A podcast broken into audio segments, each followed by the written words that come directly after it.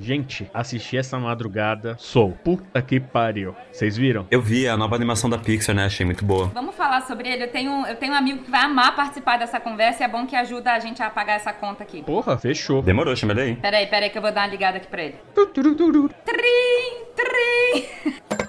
Fala tu! Chega aqui no bar aqui pra gente falar uma resenha sobre o Soul. Eu sei que tu se amarra. Chega aqui. Super topo, mas nesse bar aí tem suco de Deus? Ah, filhão, se eu tô no bar tem suco de Deus, filho. Então já é. Só chega aí, eu já vou pedindo a jarra pra nós. Fechou.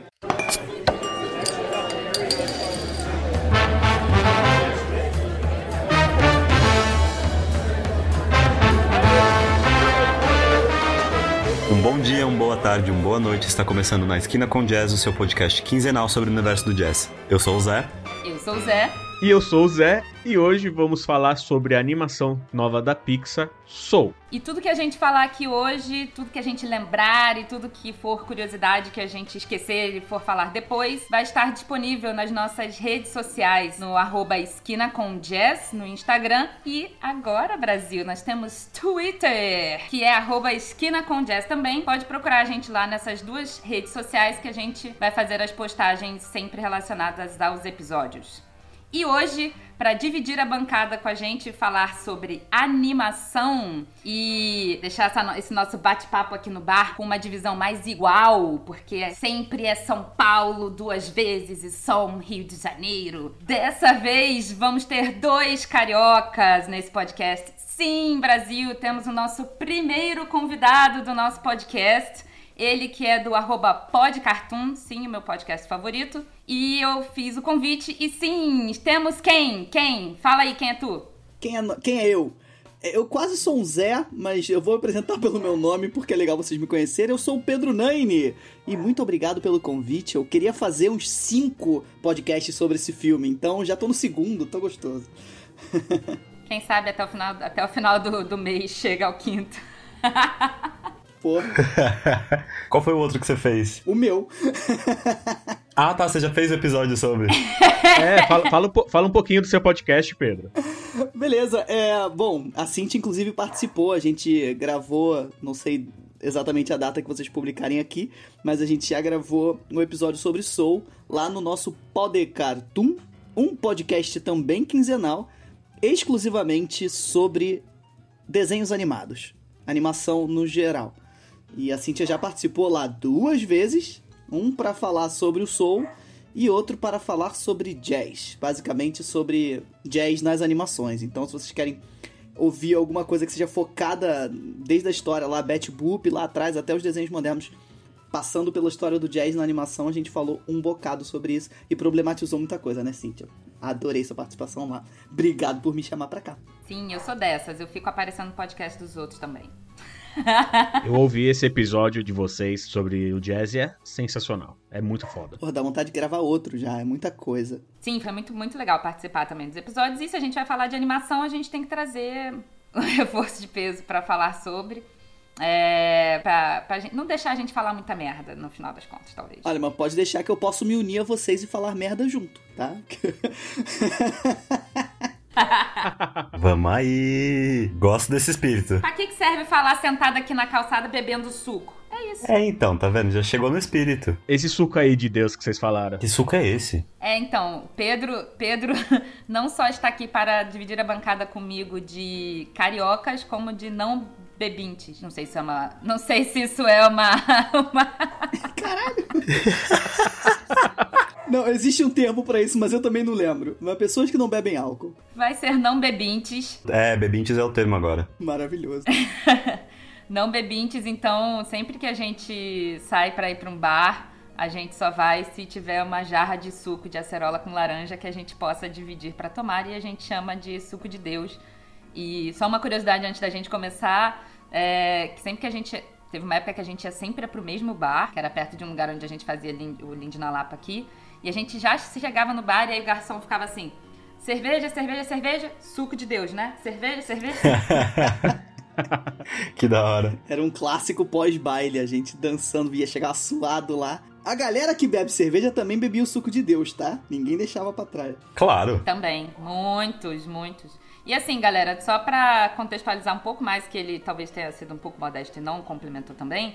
Pedro, além de ser um dos protagonistas, eu não sei se é assim que se fala, do @PodCartoon, ele também é professor de Lindy Hop, também é dançarino, e não só aqui no Brasil, como no Chile. Ele já viajou pro Chile, já morou no Chile, deu aula lá de Lindy Hop. Então, além de saber falar sobre animação, ele também se junta ao nosso coro de dançarinos de Lindy Hop e professores de Lindy Hop. Sim. E Pedro é formado em quê também? Minha formação acadêmica é em artes plásticas. Só que eu também sou dançarino, também sou um pouco ator, mas nesse momento eu tô podcaster e ilustrador, porque dançar também tá difícil. Baita ilustrador, gente. Um baita ilustrador.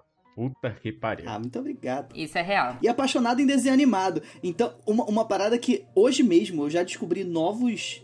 Se eu pesquiso jazz, não só swing dance, como jazz e animação, é uma parada que não se esgota, cara. Hoje mesmo eu já achei desenhos novos da Disney, inclusive, curtas-metragens da década de 60, 50. E eu vi lá a galera fazendo um Charlestonzinho. Eu falei, ai meu Deus... A minha vontade era fazer alguma coisa sobre isso, assim, sobre jazz na animação. Eu acho que eu ia ter menos ouvinte ainda, mas porra... É uma paixão muito grande, mesmo. Pode fazer um complemento lá no... É uma parte 2, né? Uma temporada só sobre isso. Uma temporada. Porra. Pode crer. E já é um puta ponto pra gente começar a pensar justamente que não é uma novidade da Disney falar sobre jazz e ter jazz no repertório do que eles estão tocando, né? É uma constante, assim. Mas o tocar jazz, né? Porque o... Uhum. E aí já introduzindo o papo do filme... o primeiro protagonismo da real população que deu origem ao jazz pela Pixar, talvez eu tenha falado confuso, mas foi agora no Soul. Então, assim, a representação musical existe desde o Bat Boop, e quem sabe a gente grava um outro episódio falando só sobre desenhos animados em geral, e a gente chama o Pedro de novo. Oba. Mas que o primeiro protagonismo negro atual e da Pixar, por exemplo, foi agora com o Soul. Total. Sim, e não é só um protagonismo de personagem, né? Não é somente ter personagens negros. Um dos diretores, né? O Soul é dirigido pelo Pete Docter, que já é diretor e escritor, roteirista da Pixar antigo. Ele escreveu Toy Story, Toy Story 2, ele dirigiu Divertidamente, Up. Ele fez muita coisa na Pixar. Mas junto com ele tem também o Kemp Powers, uhum, que é o primeiro diretor e roteirista negro na Pixar. Então já tem aí esse protagonismo também, né? E você tá ligado que ele foi chamado pra esse filme justamente por esse fator, assim, por eles precisarem representar alguma coisa no filme, que eles a princípio... O personagem era... eu já tô falando do Joe, que é o personagem principal. Ele era branco, a princípio, mas eles estavam achando muito vazio a ideia, e aí chamaram o Kemp Powers pra dar essa vida pro personagem, não só como sendo um roteirista e diretor negro, como também um morador do Brooklyn. Então ele mora em Nova York. Então, além de ser cria de Nova York, ele juntou todas essas vantagens, todos esses pontos que ele tinha pra... E aí ele conseguiu fazer essa coisa maravilhosa que foi esse filme. É muito importante. É legal antes de falar, assim, ouvinte que já conhece vocês, já tá sabendo melhor como é vocês, né? Como são vocês. Pra quem está me conhecendo só pela voz, eu sou um homem branco. Então tudo que eu falo aqui, eu falo por paixão pelo tema e tudo. E o lugar de fala não é meu, mas assim, é uma parada que eu gosto de estudar muito. Você ter falado sobre essa representatividade dentro da produção é muito importante, porque a gente vê, assim... Primeiro, assim, protagonista negro já era raro, e muitas vezes na história da animação, o protagonista negro foi estereotipado de uma maneira terrível. Inclusive DJs, assim, tiveram muitos personagens DJs durante a história da animação, desde a década de 20, 30 e 40 principalmente... Mas muitas vezes estereotipados ou fazendo menção ao blackface. Putz, isso durou muito tempo na história da animação. E, putz, a produção era toda de brancos, né? Era a elite branca daquelas décadas que fazia. Então, inclusive eu tenho uma teoria que eu ainda não cheguei a concluir, porque eu quero estudar um pouco mais, mas você encontra nos desenhos animados, durante a história, assim, você encontra muito mais representação de shag, collegiate shag, que é uma das danças de swing dance, do que o próprio Lindy Hop. Por conta, talvez, de ter sido collegiate, que era a dança dançada pelos universitários. Uhum. Universitários naquela época, se hoje já é maioria branca, imagina na década de 30 e 40, né? Então a galera botava ali a dança que mais era popular entre eles, assim. É uma teoria minha que eu ainda quero me aprofundar um pouquinho. Mas é isso, ele foi um personagem negro, sem estereótipo, produzido por negro, escrito por negros também. Então tem o quão é importante não tá ali só o personagem, né? Mas eu queria comentar uma coisa que eu assisti ontem, né? A gente tá gravando hoje, é dia 7 de janeiro, eu assisti nessa madrugada, a primeira vez, o filme. E quando começou, que... Depois a gente vai falar um pouquinho da sinopse, primeiro, né, sem spoiler, e depois... se a gente quiser dar spoilers, a gente avisa que naquele momento é spoiler, né? A partir daquele momento a gente vai falar sobre detalhes do filme, mas uma das coisas que já no começo eu fiquei incomodado, que eu achei que ia acontecer, mas não aconteceu, que é o que acontece muito quando tem artistas negros, que é colocar toda essa representação, tá? Ah, não, ó, tem um negro, e aí logo na primeira oportunidade que tem, já apaga aquele personagem. E quando... né? Isso daí não é spoiler, tá? No trailer e tal...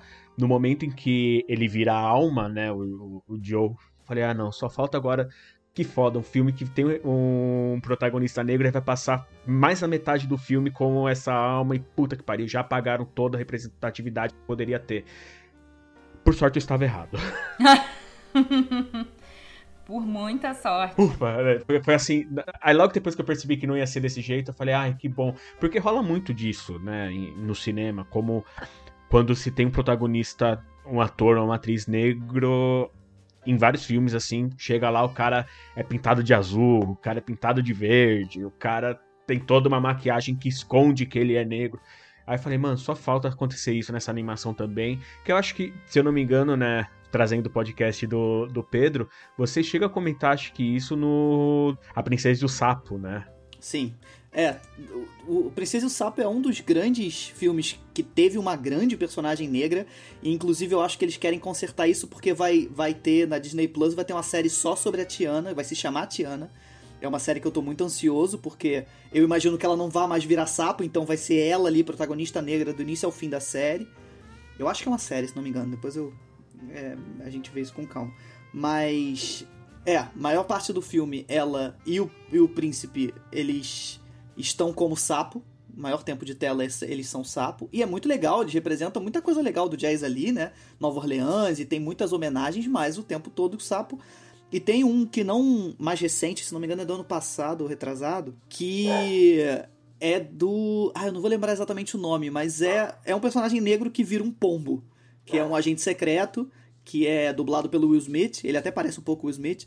E aí acontece uma experiência lá, ele vira um pombo, ele passa grande parte do filme como pombo. Então a galera, putz, gente, de novo?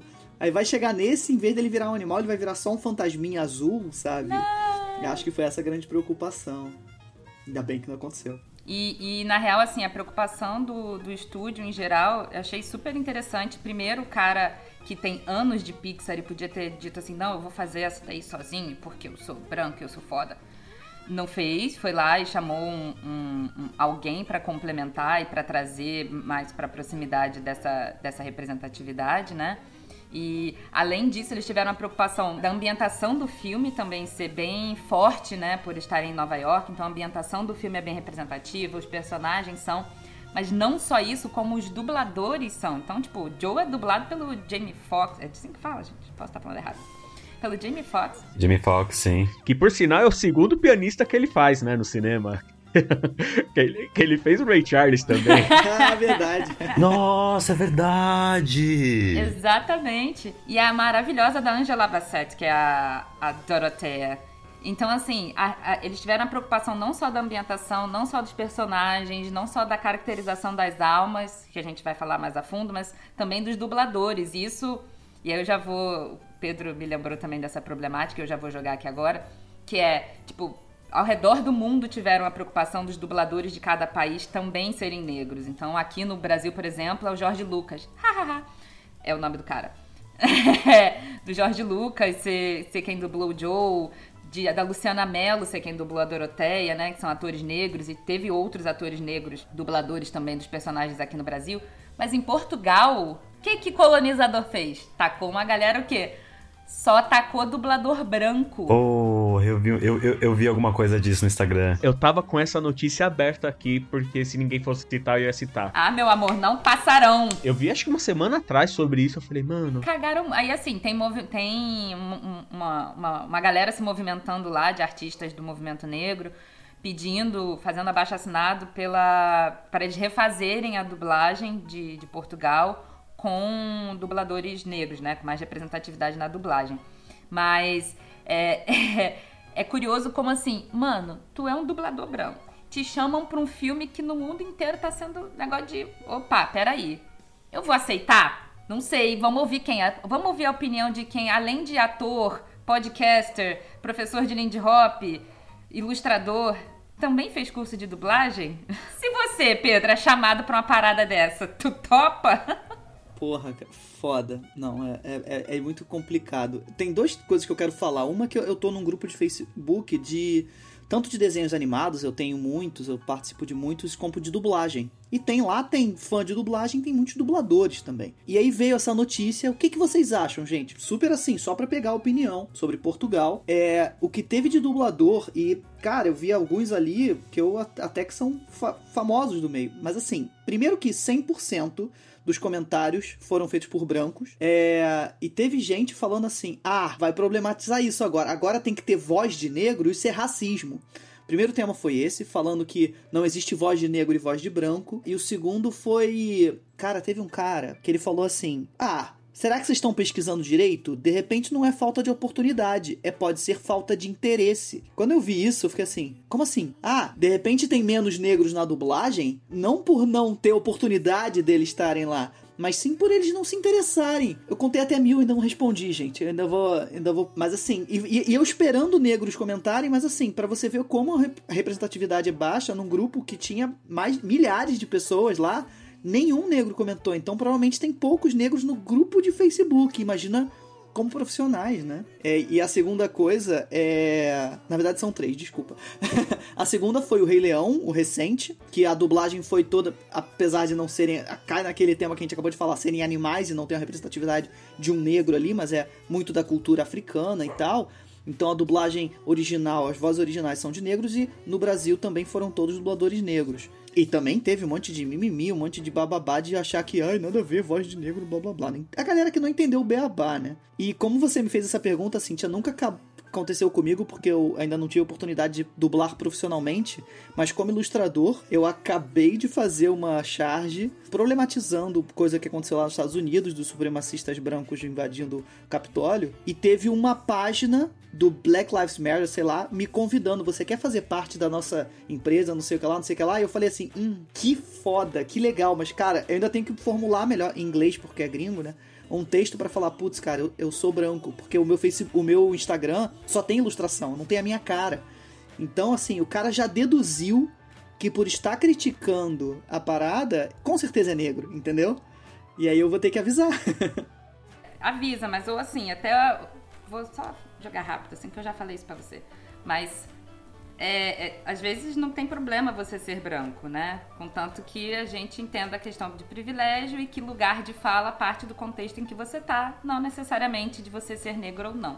Mas eu acharia legal, assim, vocês, com o lugar de fala de vocês, porque talvez tenha pessoas que genuinamente, até negros, que genuinamente pensem, mas precisa ser negro pra dublar um personagem negro? Realmente, voz não tem raça. Eu acharia legal, assim, o que vocês pensam sobre essa parte da representatividade em várias profissões que seja. Uma parada que você falou que ficou na minha cabeça que é uma galera que às vezes não entende o beabá. E é realmente isso, sabe? É uma galera que não tem contato com essas questões e não tem por que passar pela cabeça dessa pessoa que não é sobre ser voz de negro ou voz de branco. Não é sobre isso. É sobre quem tá dublando e quem tá contando a história de quem. Porque se é um desenho sobre jazz, todo ambientalizado, com personagens negros, são essas pessoas que estão falando. E aí, cara, tem desde a questão de realmente formas de falar, porque são formas diferentes de falar, mas também de quem tá narrando a história de quem, sabe? Quem tá tendo a oportunidade de conseguir um emprego, quem tá tendo essa representatividade lá dentro. São várias questões, não é uma questão só que é ser voz de negro ou voz de branco. É muito mais ampla, um espectro muito maior de coisas que compõem esse, sabe? Faltou a palavra, mas acho que a ideia foi. Isso. É dar oportunidade, não é... não importa se é voz de negro ou voz de branco. Beleza, mas importa que tem mais profissionais negros sendo contratados para profissões que majoritariamente são de pessoas brancas. Ponto. É simples a questão, é só dar mais oportunidade mesmo. É tipo a mulher que falou que... Como é? Qual foi? Acho que foi o da Marielle, que vai ser... Eu não lembro se foi o da Marielle, mas que ia ser dirigido por uma pessoa branca. E aí, quando ela foi questionada, ela falou... Não lembro se foi no da Marielle, mas teve alguma coisa assim. Que quando ela foi questionada, ela respondeu assim... Ah, mas a gente não tem um Spike Lee aqui. Deram oportunidade pra gente ter um Spike Lee aqui? Não sei. É questionar por que a gente não tem um Spike Lee aqui, né? Tipo, tudo bem, a gente não tem. Por quê? E tem, mas assim, é questão de oportunidade mesmo. É, não, deve ser porque as pessoas negras no Brasil, que tem poucas, inclusive, elas não querem. É falta de... É por isso que a gente não tem Spike Lee, porque não tem nenhum negro que queira ser um diretor foda, é só isso. Mas, só pra falar, uma curiosidade que eu achei sobre... Não é uma curiosidade boa, mas que eu achei sobre o Kemp Powers, é que ele... Parte da construção dele como pessoa foi ele, aos 14 anos, ter assassinado sem querer o melhor amigo.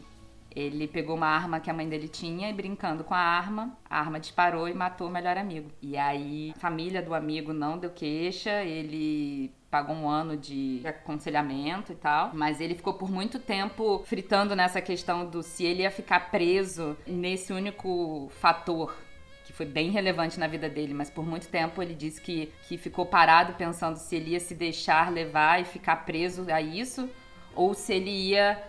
tentar move on e tipo, beleza, eu preciso seguir mesmo com essa desgraça na minha vida. E aí ele fez um filme, um documentário, não lembro, sobre essa história, e tocou a vida dele, e hoje em dia foi esse co-diretor e roteirista maravilhoso desse filme maravilhoso. Caralho, que história foda. Mas é só assim, então foi só um negócio, tá, gente? Vamos parar nisso aí também não, vamos fazer igual ele, vamos seguir. Ah, aliás, vamos falar da sinopse, né, do filme?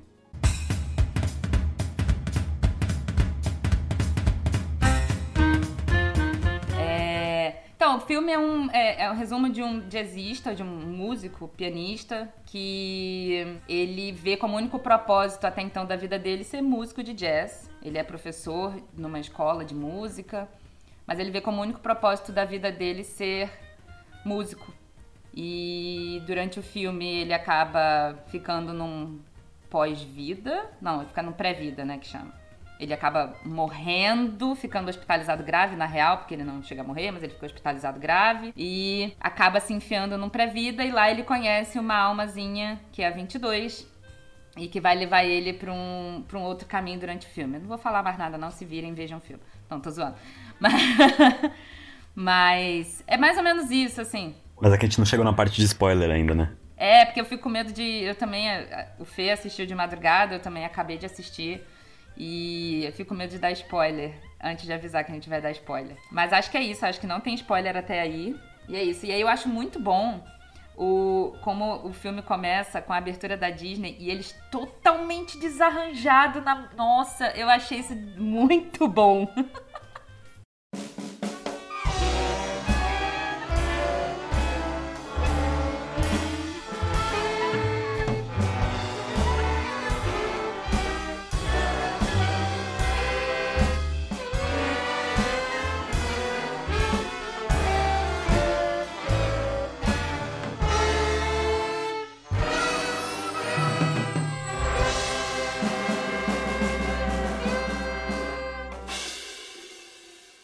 Nossa, eu amei isso.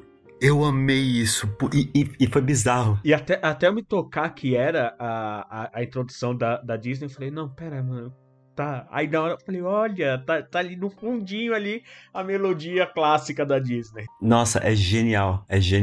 Muito bom. E assim, é genial. E eles começarem com a primeira música, ouvinte. Quando você tá vendo um filme sobre jazz, que a primeira música tocou a abertura da Disney, o filme começa sem uma fala, mas já começa tocando uma música de quem? De Duke Ellington. Você já espera um filme bom. Se não for bom, Levanta a mesa e sai correndo. E o mais foda é, eles colocam uma Things Ain't The Way They Used To Be, do Duke Ellington.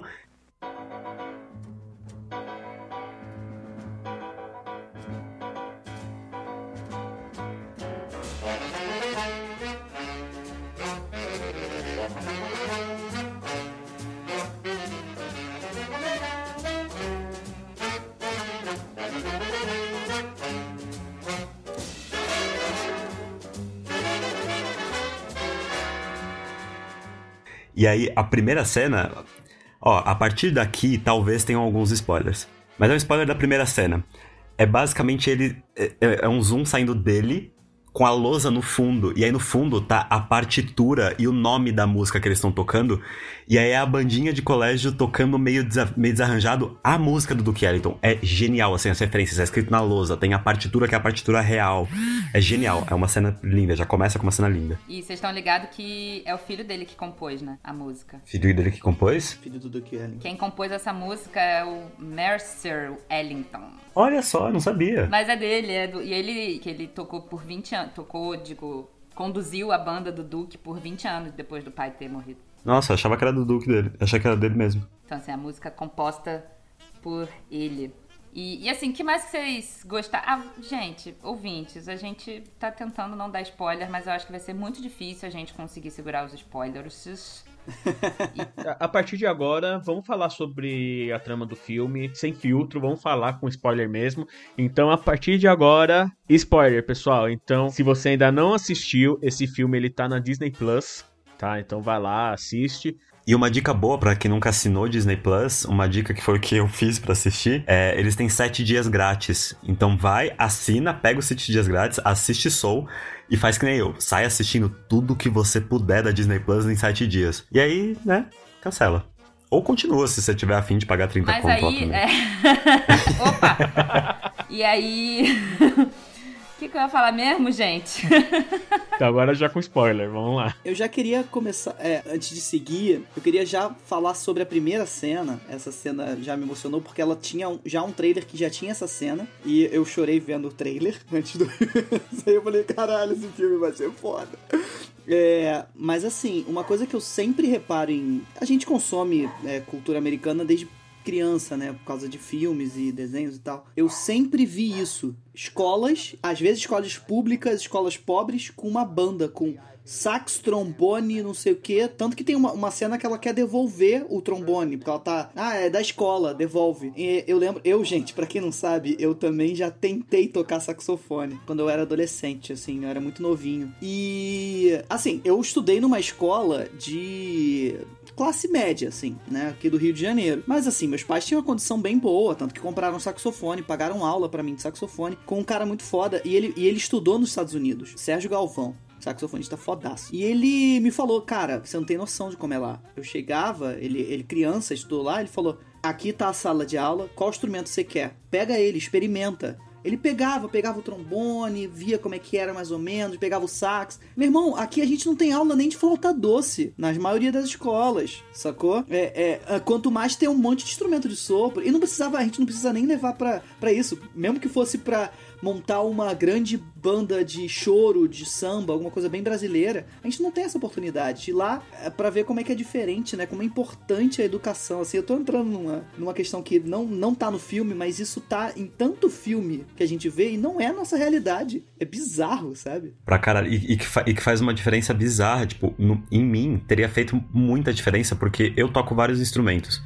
Mas porque quando eu tinha 5 anos, eu aprendi a tocar brimbal. Aí meu pai sempre tocou violão, aí eu dei um jeito e aprendi. E aí eu fui curioso, e quando eu tinha a oportunidade de segurar um instrumento, eu tentava tocar ele e ia aprendendo. Então, tipo, baixo, eu sei tocar mais ou menos, porque eu tenho alguns amigos que têm baixo, então, sei lá, umas 4, 5 vezes na vida eu tive um baixo no meu colo. Eu fico imaginando, com toda essa curiosidade que eu tenho, e toda essa facilidade que eu já tenho, se eu estudasse numa escola que tivesse uma sala com todos os instrumentos, alguém falasse isso, tipo, vai lá, testa um pouquinho cada um e vê qual que você gosta. E o que você gostar, você pode fazer aula aqui na escola. É uma outra experiência, é uma outra perspectiva que eu não consigo ter, sabe? Mas eu acho que ainda tem algumas escolas no Brasil, e eu falo porque eu moro em São Paulo, na Zona Sul, que no bairro do Jabaquara, né? Eu morei muito tempo lá. E todo feriado 7 de setembro tinha desfile das bandas das escolas públicas da região.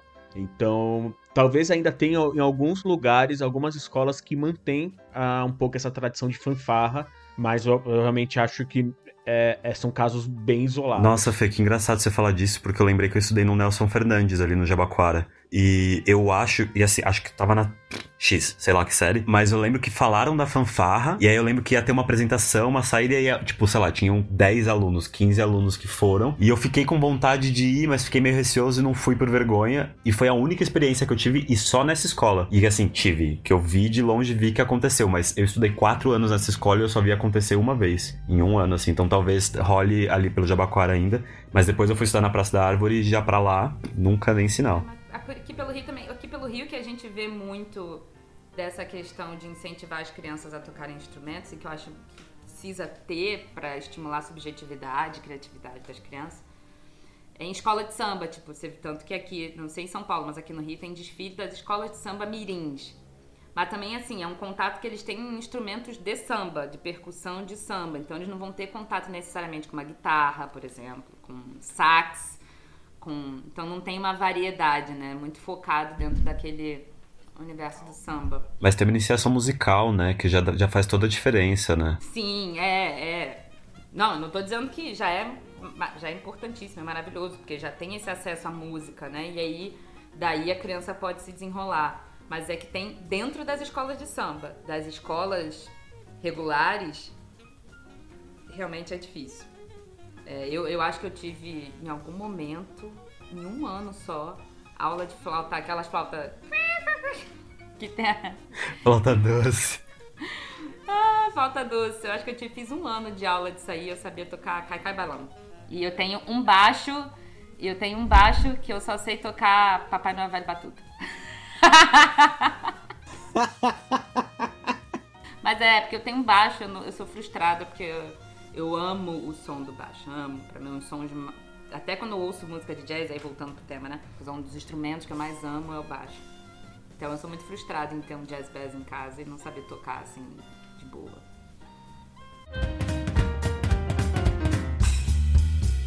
E aí, pra mim, várias coisas foram... Além de ter o protagonismo negro bem forte, né? E não só na dublagem, como nos personagens e tal.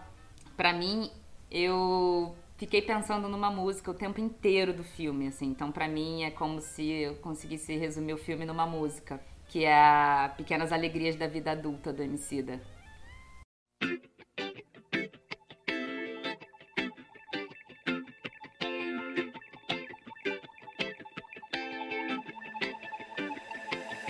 Deve-se ter cuidado ao passar no trapézio, mesmo que pese o desespero dos novos tempos. Se um like serve ao ódio, bro, nesse episódio breve o bom senso diz, respire um momento. É sobre aprender, tipo giz e lousa, o espírito repousa, reza e volta 100%. Cale tudo que o mundo fale, pense enquanto a vida vale, seja a luz desse dia cinzento. O tempo inteiro que eu vi o filme, assim, e toda essa... Não o tempo inteiro, né? Porque até quando começam a gerar essa... problematização, né, de você dar valor às pequenas coisas, eu comecei a pensar muito nessa música do Emicida, porque pra mim essa música, pra mim não, né, pro Emicida também, que foi ele que escreveu, mas a música fala sobre isso, né, sobre, pra mim, essa relação das pequenas alegrias da vida adulta e do você parar pra reparar nos detalhes da folha caindo, do sol. Pô, que da hora. Ouvintes, se vocês não ouviram, é o álbum Amarelo, a gente já falou aqui sobre isso. A gente já falou sobre o documentário que tem na Netflix. Não tem nada a ver com jazz e tem ao mesmo tempo, porque o documentário é maravilhoso, vale a pena assistir se você curte qualquer tipo de música. E aí essa questão não só de pequenas alegrias, né, mas a questão de como eles tratam. E aí essa parte do reparar nos detalhes me fez muito pensar nessa música do Emicida e a forma como eles tratam a morte. Eu também tenho uma relação muito suave com a morte, assim, eu não sofro muito com a morte de parente, quando foram, né? Então eu acho que o filme trata também essa questão bem, bem relaxada, assim, bem... É uma coisa que vai acontecer com geral. Geral nasce, geral morre. E aí, tanto que tem a velhinha lá que fala assim, eu tinha 106 anos e tava esperando muito por isso. Mano, então é uma relação muito suave que eles trazem com a questão da morte também, né? Não sei como é que ficou pra vocês essa sensação. Oi, gente, editor falando. Vocês vão perceber que o som da Cy vai ficar um pouquinho estranho agora, mas é porque durante a gravação o áudio dela começou a fazer um chiado por causa de uma interferência, e esse foi o máximo que a gente conseguiu limpar do áudio dela, então saibam que é por isso que o áudio mudou do nada. Bom episódio. Eu achei legal que eles não mostraram o que tinha depois da luz. Em nenhum momento, a gente sabe como é o ciclo pra nascer, sabe daquela rampinha que te leva até a luz, que é o além-vida, e eles não se preocupam em esclarecer isso, é só isso, é isso aí mesmo, é o que a gente tem de informação pro contexto desse filme, pra essa historinha. Então é bem de uma forma leve, natural e com isso, sabe, sem muita certeza, sem tudo explicado, porque é a vida, né? Sim, eu cheguei a ver algumas pessoas criticando a Pixar, falando que a Pixar esqueceu como se faz animação voltada para crianças, por ser um tema, né, relacionado à morte, né?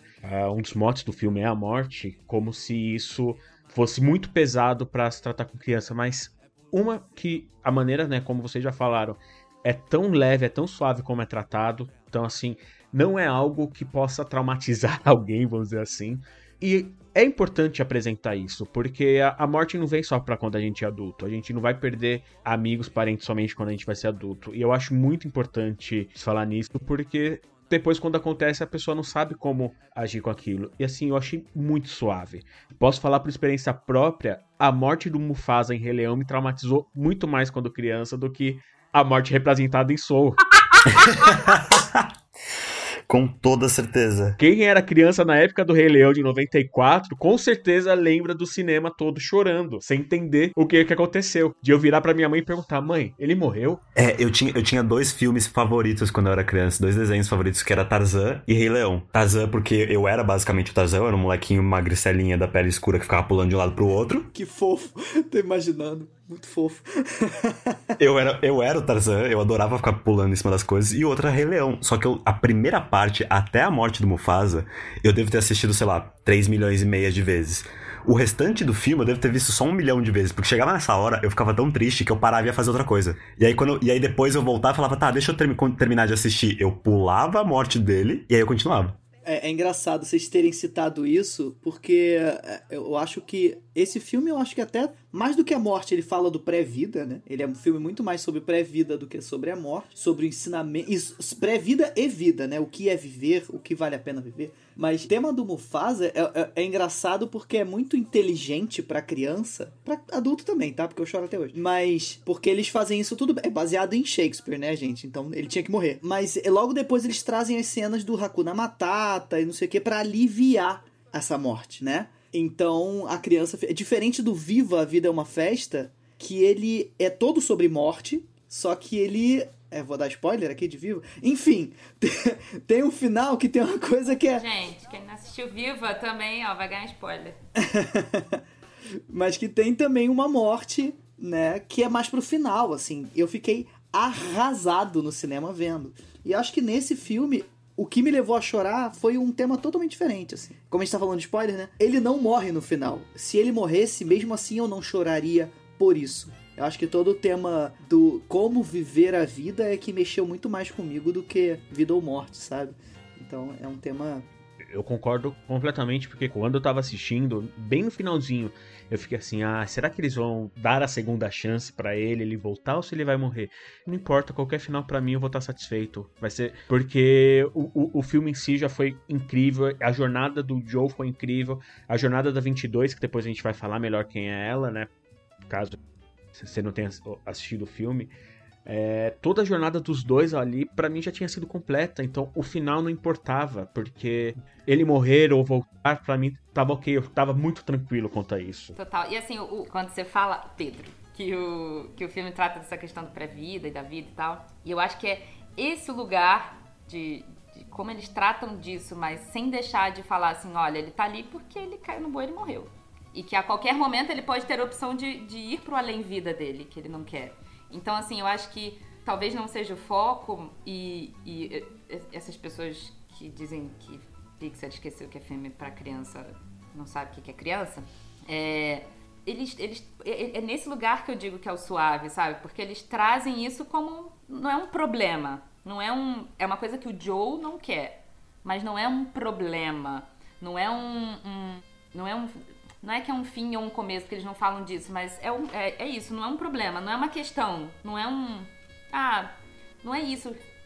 E é interessante você falar que não é um problema pra ele, porque, tipo, é um problema pra ele, mas na fila tem a senhorinha de 106 anos que tava esperando por isso, e tem o adolescente, eu acho engraçadíssimo, na hora que passa o adolescente, ele fala, e você morreu como? Ele faz, I don't know, tipo, sei lá o que eu morri. Adolescente desinteressado da vida, sabe? E assim, é isso que eu gosto dessa forma de tratar. E assim, não é filme pra criança, mano, a criança não precisa... não tá lidando de uma maneira... Eles não estão trazendo de uma maneira pesadona isso. Eles estão trazendo de uma maneira suave. Eu concordo com o Pedro quando ele diz que eles não falam sobre a morte, né? Eles falam mais sobre como... Sobre os propósitos da vida, o pré-vida e o viver, né?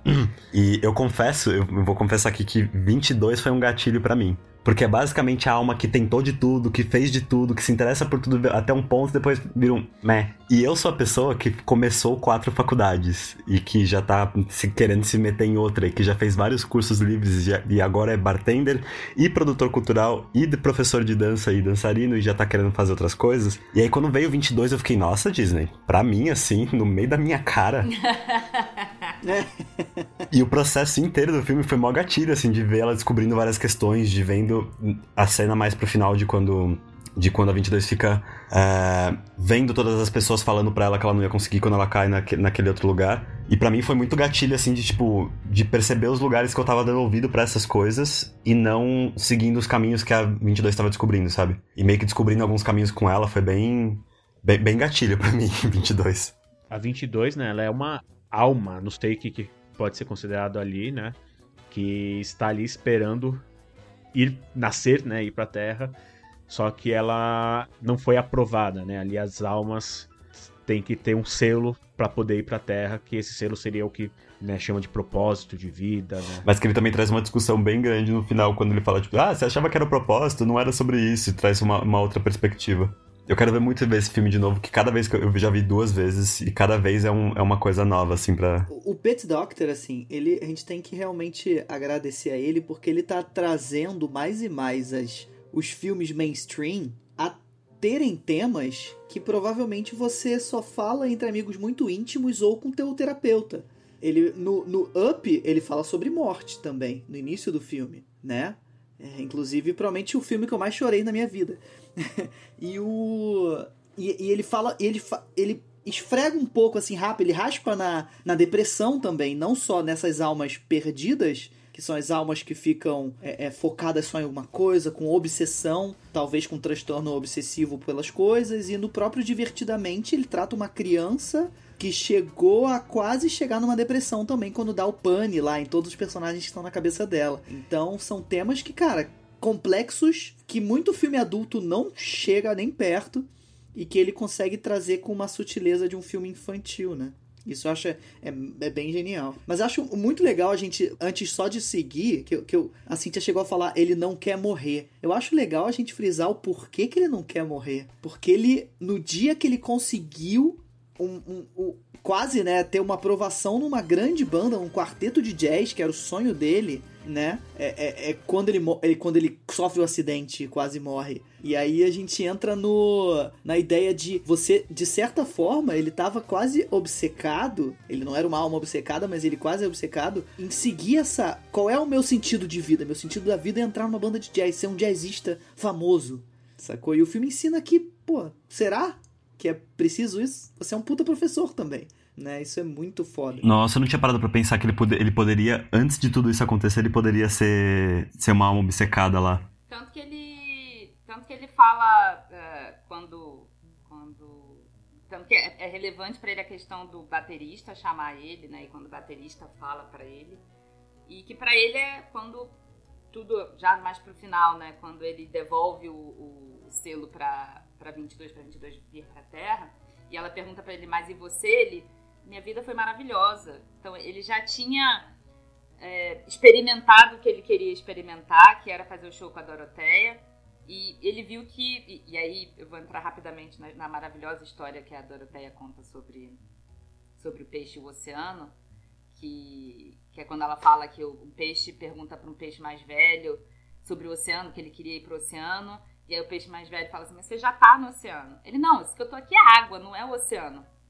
E aí, pã, dá uma tela azul no Joe. E a partir daí, depois ele já tinha tocado, feito o show.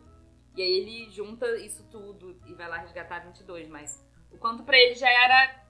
Ele já tinha passado por isso que o Pedro falou, né? Ele já tinha atingido, experimentado uma coisa que ele queria experimentar e que ele viu que não é bem assim, que ele poderia ter feito de maneiras diferentes. Não poderia ter feito de maneiras diferentes, mas ele dali pra frente pode experimentar coisas novas e não só aquilo que ele estava quase ficando obcecado por ele, né, pra fazer. E ele percebe isso quando ele acha aquele pedacinho, né, da folha, que quando, né, um dos plots do filme, né, o Joe e a 22 conseguem cair na Terra, só que no momento que eles voltam pra Terra, né, a 22 é arrastada junto com o Joe, a 22 cai no corpo do Joe e o Joe cai no corpo de um gato, né, então muitas das experiências que... Algo que vai ajudar ele a perceber tudo isso vai ser através da experiência que a 22 teve no corpo dele. Então, de como ela se... uma alma, como a Cí já tinha dito, que experimentou um monte de coisa, fez tudo o que pôde e em nenhum momento se interessou de fato e quis, encontrou seu propósito com todas essas coisas. E ali na Terra, ela, ao perceber as pequenas coisas da vida, por estar viva ali, percebendo ali o vento, a conversa das pessoas, ao comer a pizza, sentir o cheiro e o gosto da pizza, né? E quando ela vê ali, através do sol, uma folhinha caindo da árvore, que cai na mão dela, e ela olha aquilo e ela percebe, eu não quero voltar pro pré-vida, eu quero ficar aqui na Terra. Acho que também ali é um dos momentos em que ele, através dos olhos dela, percebe, caramba, eu tô me preocupando com tanta coisa que não deveria, tem coisas muito menores ali e talvez muito mais importantes. Só falando sobre... Só um momento com Milona aqui, rapidão. Pra mim foi uma cena que, dessa da pizza, que me tocou muito, ouvinte, porque... Óbvio! Eu acabei de sair... Não, acabei de sair, né? Mas eu tive corona e durante o corona eu fiquei sem paladar e sem olfato. Então a cena que eles estão lá ainda no pré-vida... E aí ele fala com ela assim, olha aqui a pizza e tal, não sei o quê. E aí ela, você não sente odor, você não sente paladar. E a lágrima assim, não, eu também não, eu tô no pré-vida então, gente.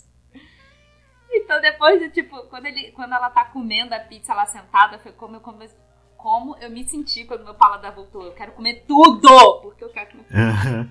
Mas eu fiquei imaginando, porque eu também sou comilão, né? E pra mim não fez sentido ela não sentir gosto, não sentir cheiro e ter várias experiências pra saber o que ela ia querer saber da vida. Porque eu amo cozinhar justamente porque eu amo sentir o cheiro enquanto eu cozinho e eu amo comer. E aí acho que se eu fizesse isso no pré-vida e não sentisse cheiro ou gosto, eu ia ficar, que coisa chata só ficar misturando um monte de grão e negócio.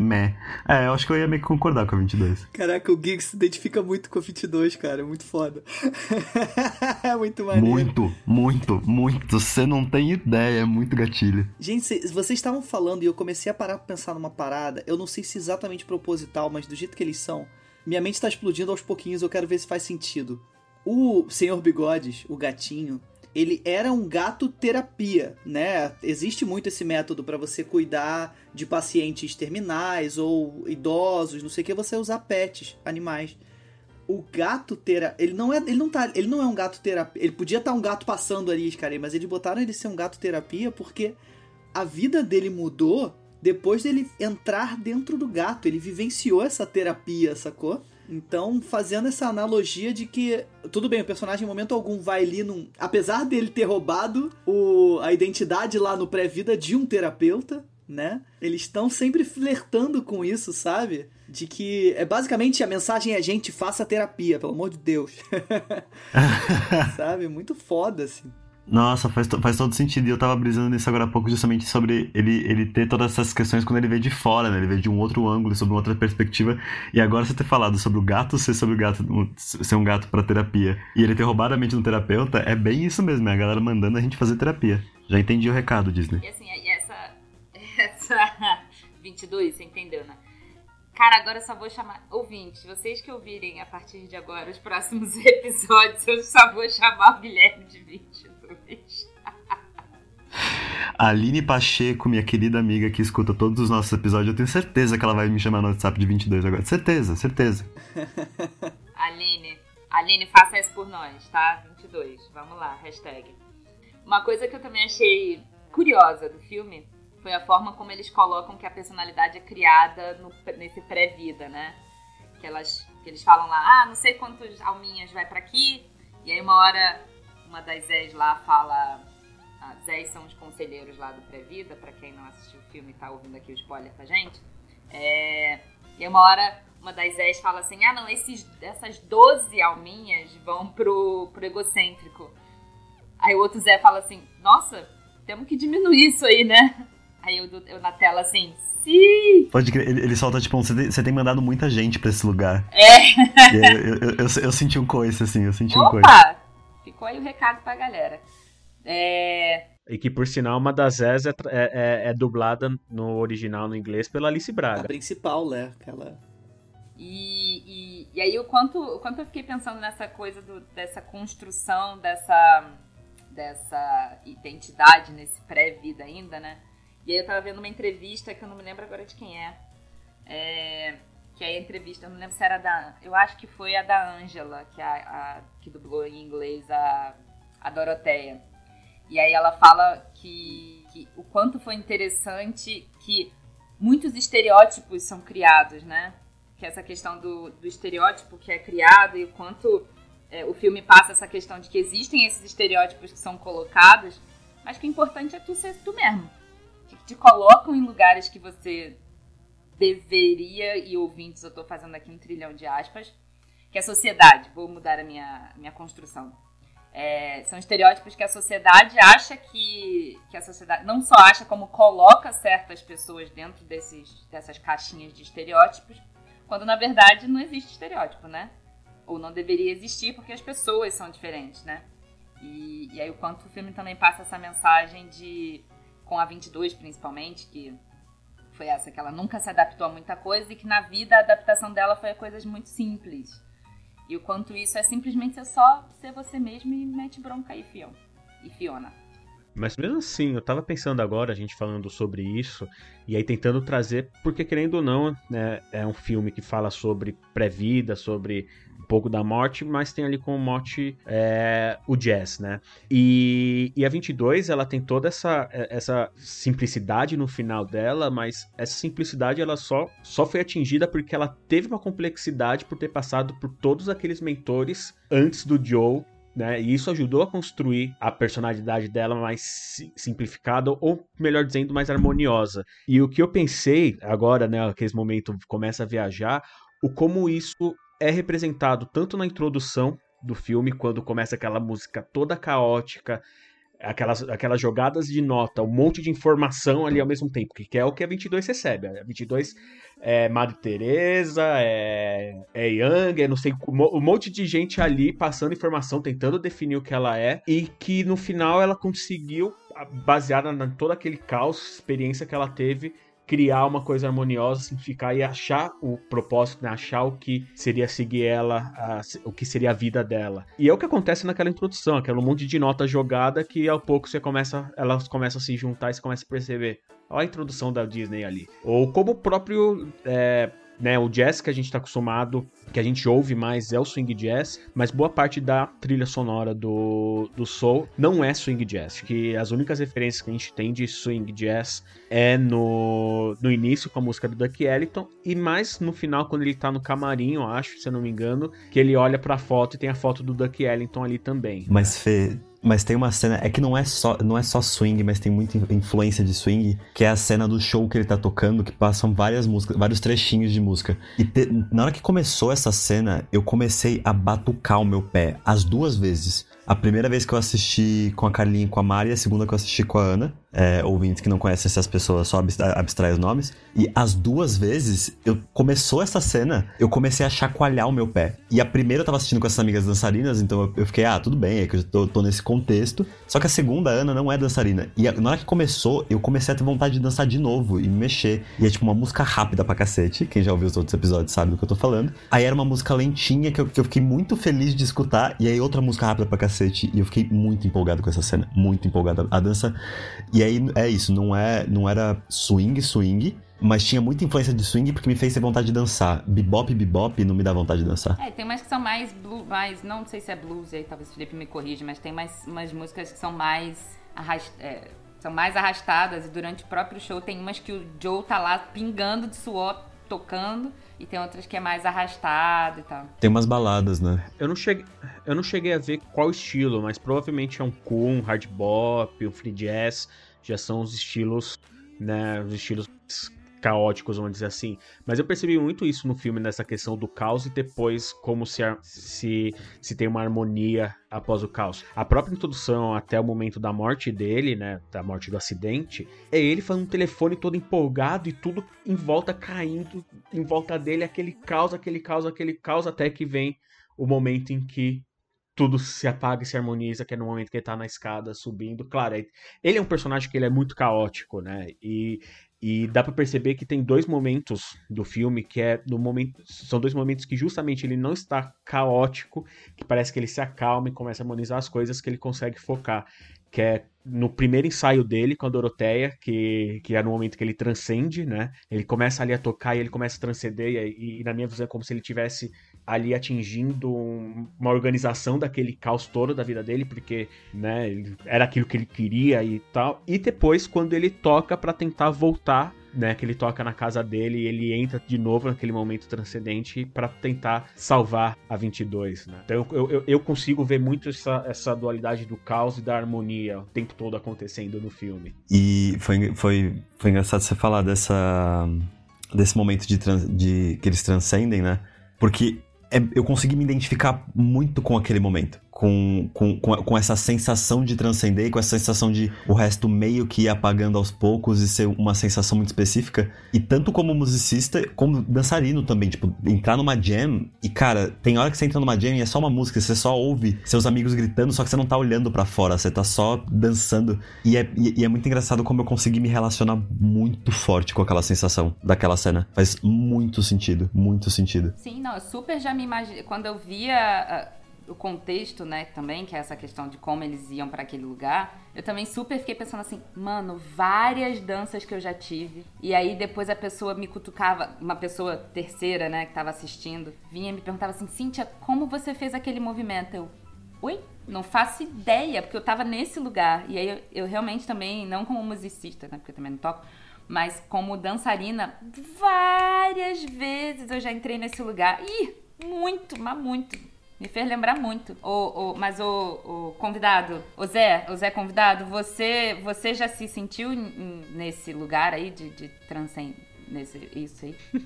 Cara, eu já me senti nesse lugar. Eu provavelmente sou muito brother do bicho grilo, porque eu acho que eu não sei. Isso talvez seja um problema na área profissional. Eu não sei muito fazer arte se eu não entro nesse estado.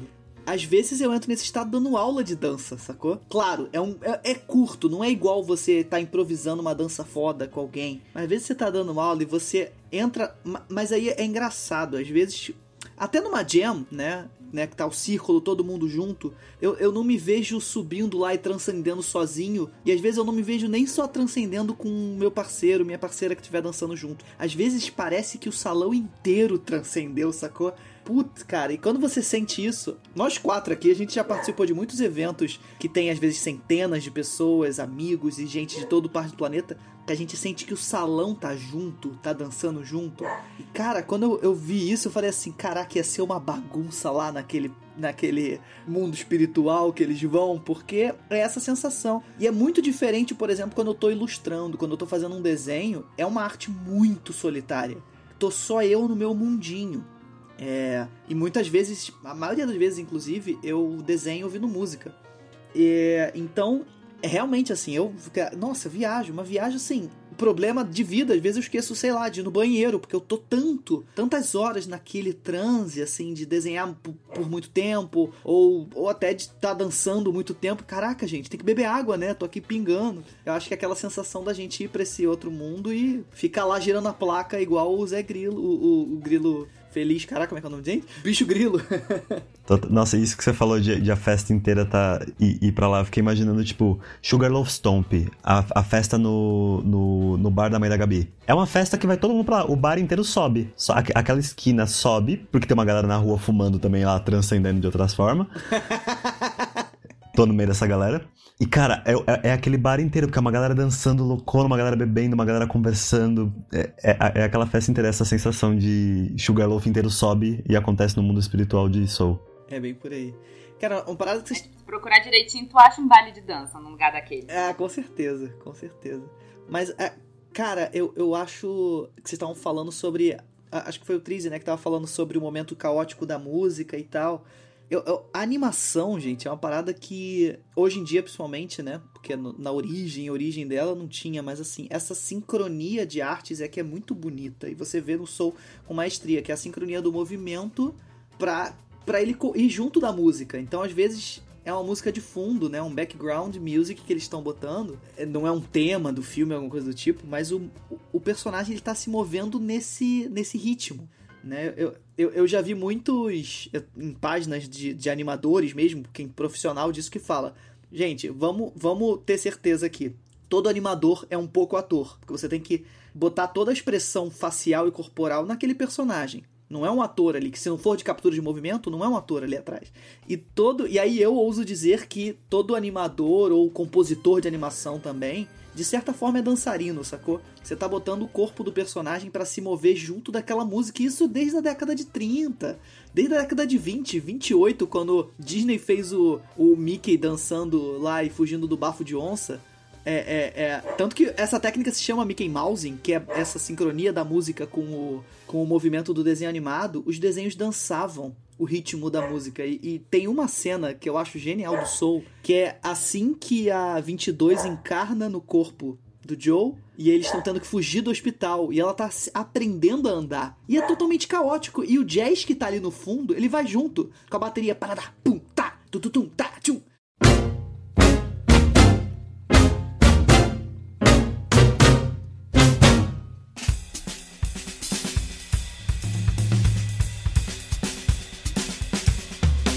Existe uma harmonia ali musical muito bonita, mas ao mesmo tempo ela é caótica. E o jazz, ele se permite ser caótico e bonito ao mesmo tempo, diferente de muitas músicas, talvez até de origem mais europeia, branca. Até tem umas músicas clássicas que também brincam com isso, mas eu acho que o jazz tem muito dessa coisa que eu chuto dizer que é muito vindo da cultura africana e tal. E essa cena é muito marcante pra mim. A trilha sonora que tá ali no fundo é genial. Uhum. Ah, e a maneira e a escolha, né? Tipo, e aí a gente já entrando sobre... Quem fez, né, a trilha sonora de cada etapa, tipo, o Jon Batiste foi quem fez toda a composição de jazz do filme. Toda, o mano fez o rolê todo. Então, e o cara, tipo, é assim, né, não é um cara antigão, é um cara novo, mas super... Vem de uma... Como chama? Vem de uma herança, não é... Enfim, ele tem na família dele outros personagens que também são músicos, lá de New Orleans. E aí ele vem desse berço, né? Berço talvez seja o que eu queria falar. Ele vem desse berço, né? De ter uma família que já é de musicista e muitos já envolvidos com jazz. Ele nasceu em Louisiana, ele teve esses familiares deles lá ali por New Orleans. Então, New Orleans é o berço do jazz, para os ouvintes que não reconhecem por que eu tô falando tanto dessa relação dele com New Orleans. E o cara, assim, o cara é diretor, como é o nome do museu? O cara hoje é diretor, cadê? Ele é diretor de criação, eu até anotei para não esquecer, do Museu Nacional de Jazz no Harlem, em Nova York. Então, o cara não é pouca coisa. E aí ele fez toda a criação do jazz e ele... Eu acho que não precisava pontuar isso, mas só pra deixar claro, ele é um músico negro. E aí toda a parte etérea, que é essa contraposição, né? Foi também um pouco que eu falei lá no PodCartoon. O jazz vem pra essa parte mais do caótico, do improviso, do viver a vida, do estar na terra, do urbano, do contato com... Enfim, vem mais desse contato com a terra, né? E aí o etéreo é essa coisa do pré, né? Essa coisa do outsider, não, essa coisa do ali, né, desse outro lugar, né?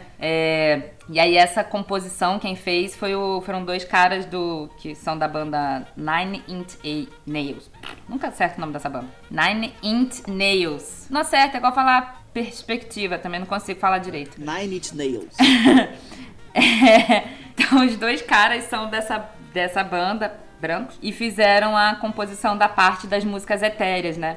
E aí o quanto quando eles pensaram no filme, eles não pensaram já como sendo o jazz a parte terrena, né? Eles pensaram no jazz, eles pensaram na parte etérea e tal, eles não pensaram qual seria a ambientação, eles não tinham pensado em como eles fariam essa representação da parte etérea, né? E aí que a gente até falou lá do Kemp Powers, que depois entrou e tal. Então eles, a princípio, não tinham pensado nada e de repente, menina, vamos colocar um negócio aqui que é maneiro, um negócio que chama jazz, que tem muito essa correlação com esse improviso, com essa criatividade, com essa questão de você curtir os pequenos detalhes, né? No jazz, às vezes, a gente fica ali tentando... A gente pega um negócio ali na música que a gente... Caramba, eu peguei um negocinho ali que...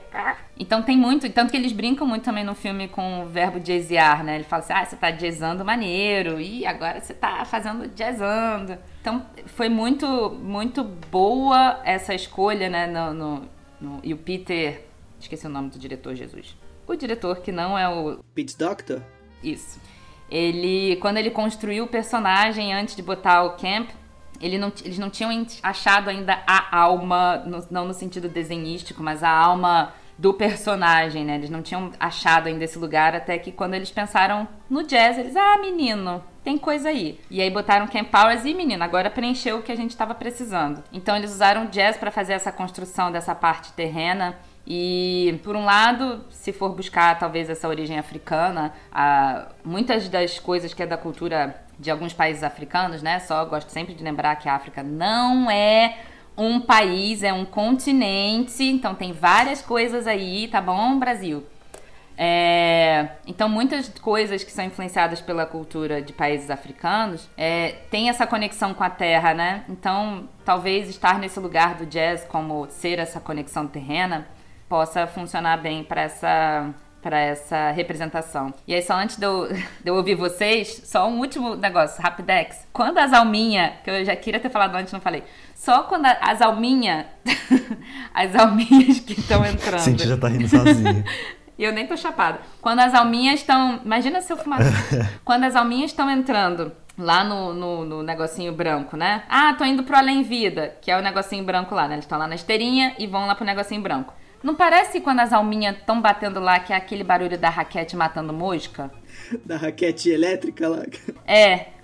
Quando eles estão batendo lá no negocinho, sempre faz um barulho de pss, pss. Caralho, a raquete que tá matando mosca, gente. É só esse último comentário que eu queria fazer. Cara, vocês conseguem imaginar esse filme sem jazz? Não. Nossa, não. Né, eu não conseguiria, não só a trilha sonora, o tema, o cara, 22 no corpo dele, às vezes jazzing, tá sempre brincando com isso, né, de passar o dedo na grade e brincar disso, sabe, e eu acho que brincar de fazer som, né, com, ela tá improvisando com o mundo, né, ela tá fazendo som com o mundo, ela tá sempre fazendo...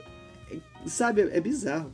E improvisando em vários sentidos, né, até porque quando vocês falaram de quando a 22 tá dentro do corpo do Joey, tá tentando aprender como andar isso. Ela tá improvisando, porque ela não faz a menor ideia de como aquilo funciona. E é tudo improviso, porque ela nunca esteve naquele lugar. E improvisa uma característica forte pra caralho do jazz. É muito engraçado como isso tá o tempo inteiro. E, cara, você ter falado da música me deu...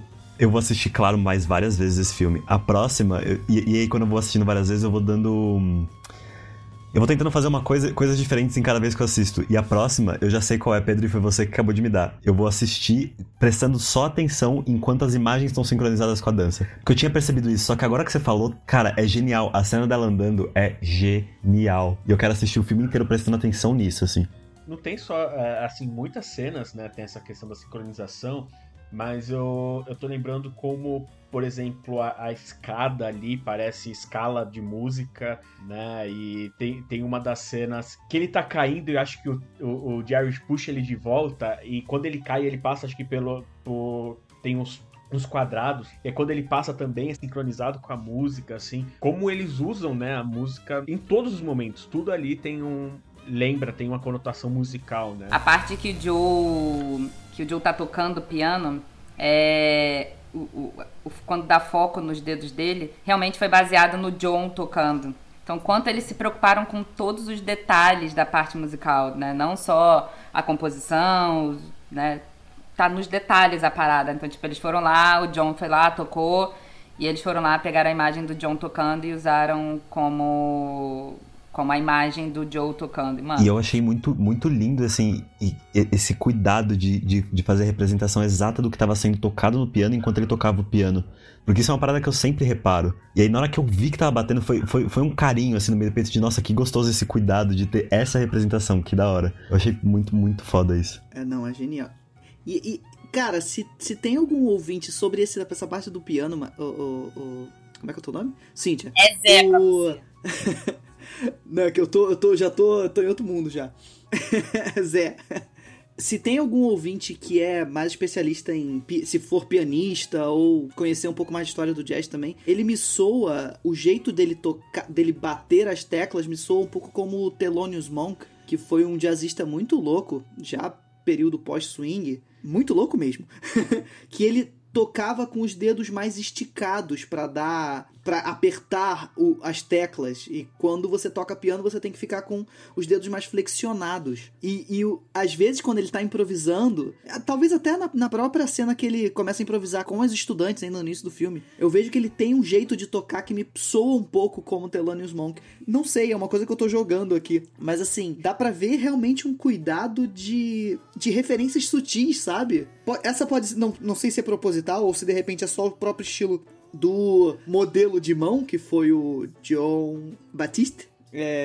Mas realmente, assim, como eles focam muito na mão, é uma coisa que eu fiquei olhando assim, cara, eu me lembro de ter visto essa mão tocando com esses dedos, assim, sabe? Eu acho que pode ser uma referência, talvez inconsciente, dos próprios animadores ali. E mesmo que não seja uma referência, que leitura legal essa, porque é isso, faz parte do universo também, né? E é uma forma de tocar. Sim, pois é. Assim, a forma que ele tocava era muito legal, assim, muito, muito bonita a forma dele. Uma outra coisa ainda que talvez eu mude assunto, mas uma última coisa que eu queria trazer ainda sobre esse filme, que eu achei, me pegou muito, assim, também, foi a Doroteia. A Mana é uma mulher negra, representada na animação, né, como uma mulher negra, que ela não é uma cantora. Porque se for reparar, toda a representação de uma mulher jazzista, no geral, não vou generalizar, mas no geral é sempre como cantora, né, sempre uma ela, uma bi, até a Nina. A Nina também era pianista, mas ela é muito mais representada como cantora. Então você vê uma Mana sendo, tipo, representada como uma band leader, né? Que ela ali é a líder. Sendo uma saxofonista. Toma essa aí. Segura essa, Brasil, para todos vocês. Ela era uma saxofonista fodona. Segura. Sim, e inclusive a baixista da banda também é uma mina. Uhum. Sim, eu reparei isso quando eu vi da segunda vez. É. E se não me engano é asiática, não é? A representação dela? É uma banda inteira de pessoas não brancas. O baterista é o mano preto que indica o Joe, a saxofonista preta retinta e a mina... Eu ali como asiática. É, eu também leio. Mas, então, assim, ela aparece muito pouco também. E aí, vou mudar o gancho, na verdade, porque o Guilherme me lembrou de uma coisa. Quando você falou, Gui,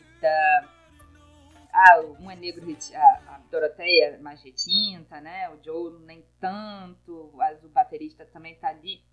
E aí me faz lembrar de uma cena que eu falei por 40 minutos, mentira, de uma cena que é incrível pra mim e que mostra o quão diverso é as tonalidades de pele negra, a cena da fucking barbearia, que pra mim é uma das melhores cenas do filme. Ali você vê corpos diferentes, tonalidades de peles diferentes, tamanhos de narizes, cortes de cabelo, desenhos do rosto. Você vê que todos têm uma tonalidade ali de pele negra. Todos têm. Mas cada um dentro da sua particularidade de tonalidade, além de característica. Então, cada um tem um desenho de um rosto diferente. E aí, pra mim, isso foi bem marcante, que é o quanto as pessoas, às vezes, confundem e colocam todos no mesmo balaio, mas o quanto aquela cena ali mostra o quão diverso é o rolê. o desenho animado teve, como eu disse antes, teve um histórico muito feio de representação de personagens negros. Tanto, sei lá, super estereotipados, como assim, realmente feios num nível bizarro, como com blackface ou com, enfim, como animais bizarros. Então essa diferença, o que a tecnologia permitiu, né? Eu falei até lá no PodCartoon uma coisa que eu achei muito bonita num documentário que tem na Disney Plus falando, dele falando o quão emocionante foi ver a galera renderizando. Renderizar é quando você termina e vai ver finalizando o 3D. Quando ele viu renderizando muitos tipos de cabelo crespo, cabelos afro, sacou?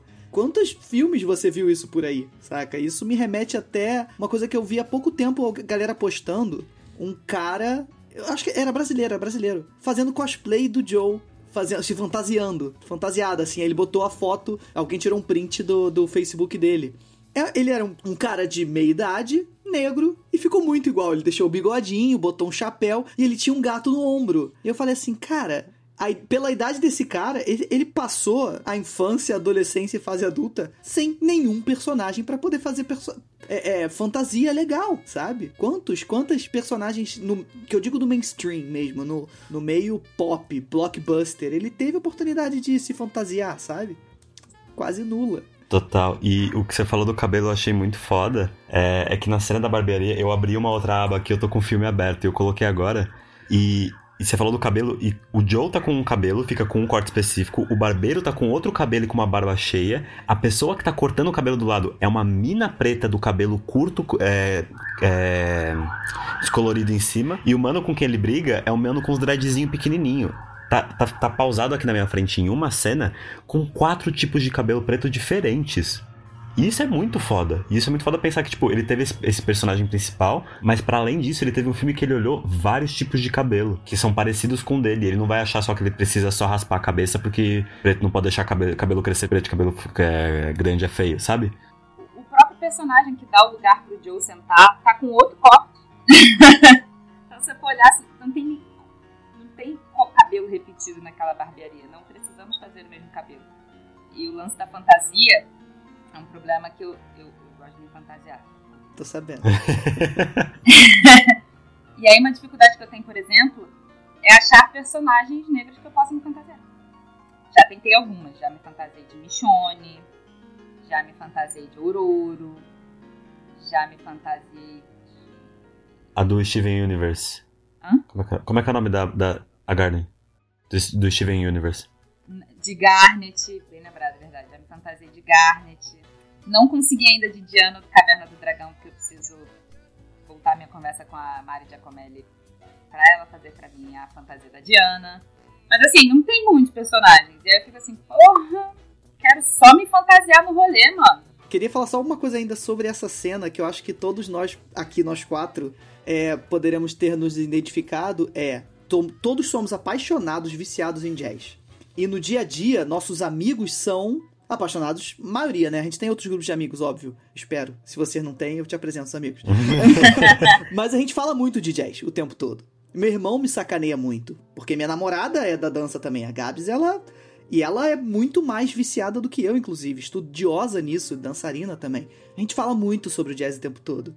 E a cena é sobre o cara... aliviado do personagem não ter falado sobre jazz de novo. Eu pensei que você só falasse sobre jazz, foi tão legal hoje. É aquela coisa da obsessão, né? Tipo, o filme é sobre isso, mas não precisa ser só sobre isso. O filme é sobre muito mais do que isso. E eles eliminam o jazz ali dessa cena pra mostrar assim, olha só, negro não é só jazz, negro não é só, sei lá, sabe? Aí você, sei lá... Fala só sobre o mesmo assunto, amor. É, maravilhoso, é muito... eu achei essa cena... Pode chegar pra galera preta e perguntar de desenho animado. Pode. E borboletas. Não precisa perguntar só sobre, mas menina, racismo, me conta. Mas eu só queria encerrar minhas coisas sobre o filme. Talvez não, mas eu quero. Voltando na Doroteia e falando e pensando aqui o quanto ela é uma representação do que era ser um artista negro, no caso dela, né, trabalhando com jazz da época, né? O quanto ela tinha que ser durona, o quanto ela tinha que se ganhar o respeito, conquistar o respeito para ela conseguir alcançar os lugares, estar na posição que ela estava, e o quanto ela tinha que ser durona, o quanto ela tinha que ser a forte. E, ouvintes, eu tô aqui fazendo aspas, porque às vezes as pessoas confundem os sentimentos e as sensações, né? Mas o quanto ela tinha que ser aquilo, porque se ela não fosse aquilo, ela ia ser engolida pela indústria fonográfica e musical, sabe? Então, quanto, por mais que não tenha sido o protagonismo dela, mas, e o quanto ela talvez não tenha aparecido tanto assim, apesar do nome dela ter aparecido muito, mas o quanto ela teve que mostrar esse respeito, o quanto ela teve que brigar para estar naquele lugar, e o quanto isso também compõe aquela época ali, né? E aí isso me faz lembrar um filme que tem no Netflix, que chama A Voz Suprema do Blues, que fala sobre a Ma Rainey. E o quanto, pra mim, elas estão nesse lugar, sabe? De que, mano, eu preciso ser durona pra tá aqui, mano. E é isso, assim.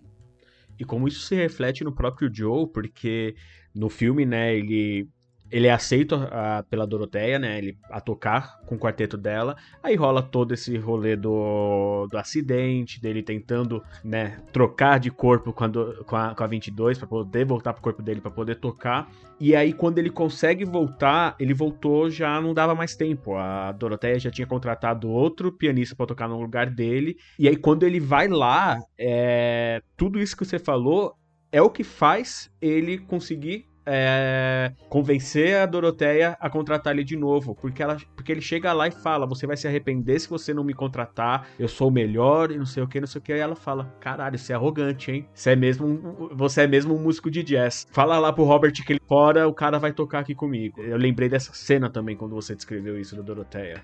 Uhum. E é isso mesmo, tanto que ela fala: você funcionou, tá contratado porque você é durão. Mas eu acho que eu acabei todas as minhas anotações de falar aqui. Já terminei de comer o meu prato de comida, que eu pedi aqui, que vocês nem viram. O suco de Deus já acabou e falaram que acabou a laranja, então eu acho que eu não fico mais nesse bar se não tem suco, porque acabou a laranja. O que eu anotei também. O que eu tinha pra falar também, acho que é isso. Pedro? Queria falar uma coisa muito importante pra todos, porque também me identifiquei com outro personagem que aparece muito rapidinho, que é o artista de metrô, artista de rua, que seja. Galera, eu sei que tá na pandemia, e esses artistas, inclusive, estão ferrados, tá? Mas eu já dancei na rua. Eu não sou pobre não, tá, galera? Eu tenho uma condição familiar muito legal, mas pra ter o meu dinheiro, eu e a Gabs, a gente já dançou muito na rua. E o quão é importante você botar o chapéu e a galera às vezes dá moedinha e tipo tem um que dá pra ver que tem dinheiro e vai lá e bota uma nota de 10, porra, cara, que alegria que dá pra um artista, sacou? E ele mesmo, pela obsessão dele de querer o corpo, de querer a banda, ele não liga pra esse artista de rua, que pode ser ele ali, mais jovem, sacou? Ele não se identifica naquele momento e ela fica fascinada. Mas naquela hora, a 22 se identifica com ele, né? Exatamente. Ela olha pro artista de rua, né, tá tocando no metrô e fica alucinada. Ela trava e fica olhando ali. Você percebe na animação o brilho dos olhos dela, né? No corpo do Joe, olhando aquele artista. E o quanto aquilo influencia, porque aquela cena volta depois. E ela não sabe o valor do dinheiro, galera. Ela tá ali aprendendo a vida. O que ela dá mais valor naquele momento é a comida. E ela divide a comida com o músico. Porra, gente, é isso, cara. Vamos dividir o que dá valor com quem a gente admira, tá ligado? Puta que pariu, Pedro. Agora eu entendi porque que ela jogou a porra do... A porra, Guilherme. E dá valor a... Caralho, Guilherme. Dá valor pro que realmente importa, porque a gente vive tanto, e eu falo assim, por muito tempo, eu tenho depressão, não sei se eu cheguei a comentar isso aqui, tal, mas a Cíntia e o Gui sabem disso. E por muito tempo que eu tratei na terapia que me causava isso, era a questão de trabalho, a questão de dinheiro, de tipo, preocupado de não conseguir dar condições, na época quando eu ainda morava com a minha família, de dar condições pra minha família e tal. E a pandemia me mostrou o quanto, cara, o dinheiro não significa nada, porque eu posso ficar doente, eu posso perder amigos e parentes por essa doença, e eu posso me matar de trabalhar, mas não vai ser o dinheiro que vai resolver essas coisas. E a pandemia me fez perceber assim, caralho, mano, eu tenho coisas mais importantes, tanto que eu deixei de voltar enquanto muitos colegas voltaram a trabalhar presencial, eu não volto no presencial agora, porque por mais que sim, eu precise pagar meus boletos, o dinheiro não é o que me importa agora. Com certeza. Acho que a gente pode encerrar, acho que ficou bom essa... O que eu vou falar em cima disso? Eu tava assim, gente, vou só pedir pra fechar a conta, porque o garçom já tá agora, eu falei há pouco que ele tava sem laranja, agora ele já tá botando as cadeiras na mesa, isso é sinal de expulsão do bar. Então vamos pro nosso momento cover artístico? Ah, vamos pro momento cover artístico! Que eu não avisei pro nosso convidado. Momento cover artístico.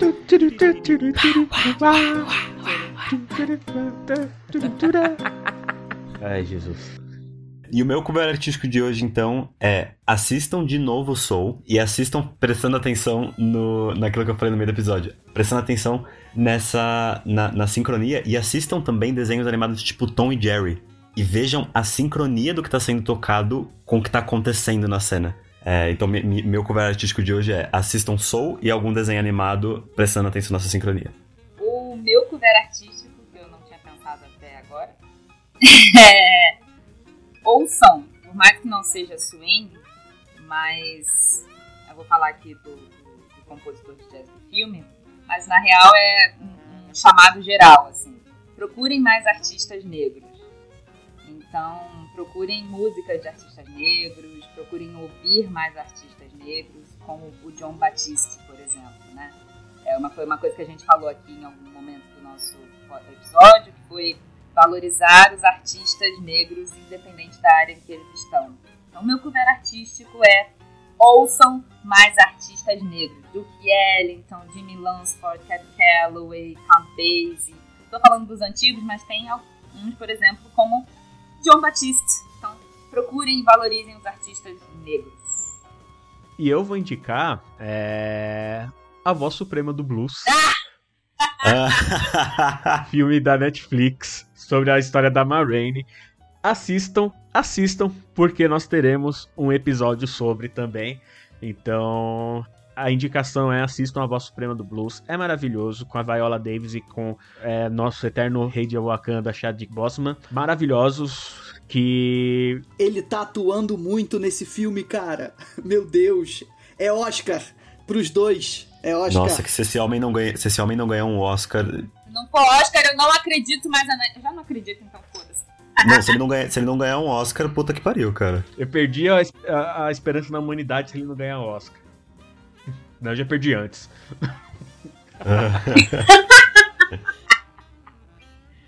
Ô, Zé, Zé convidado, você tem alguma indicação que você queira compartilhar com a gente? Fora fazer o seu jabá depois. Mas então, como eu sei que meu podcast de desenho animado, realmente vale muito a pena procurarem sobre... Eu ainda vou fazer uma playlist de YouTube com calma pra botar tudo de desenho animado e jazz ali. É uma coisa que eu ainda tô me programando, mas eu vou indicar um live action mesmo, um filme que não é genial, mas que eu vi recentemente e que tá dentro do tema, que tá na Amazon Prime Video, que é Sylvie's Love. Amores de Sylvie, acho que é esse o nome.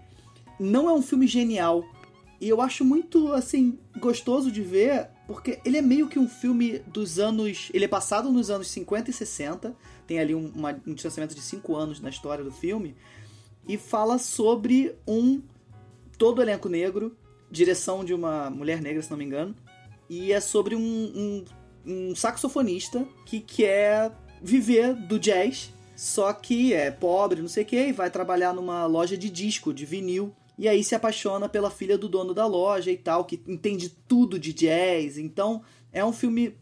É um romance, é bem sobre o romance deles. Eu diria que é um La La Land com negros, porque esse foi o grande problema do La La Land, né? Que não tinha negro e não tinha muito jazz. Eu gosto de La La Land. Mas a questão não é um musical. O que eu digo La La Land é a estrutura de romance ali do filme. Que vai acontecendo, eles se conhecem, tem conflitos e não sei o quê. Só que ele é todo com um histórico e com um embasamento de negros ali.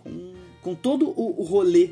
Que poderia ser um filme perfeitamente da década de 60. Mas naquela época não fazia um filme com os negros bons. Então, imagina se tivéssemos representatividade em Hollywood de negros na década de 60. Esse filme é basicamente isso, sacou? Muito gostosinho de ver, não é nada genial, mas vale a pena, tá lá na Prime Video. Gente, La La Land, a única Pra mim, a única coisa que é boa no La La Land é o Chester. Tem Chester lá. Mas é... Sylvie se escreve Sylvie. Sylvie, apóstrofe S. Sylvie's Love. Os Amores de Sylvie. É bem gostosinho, vejam.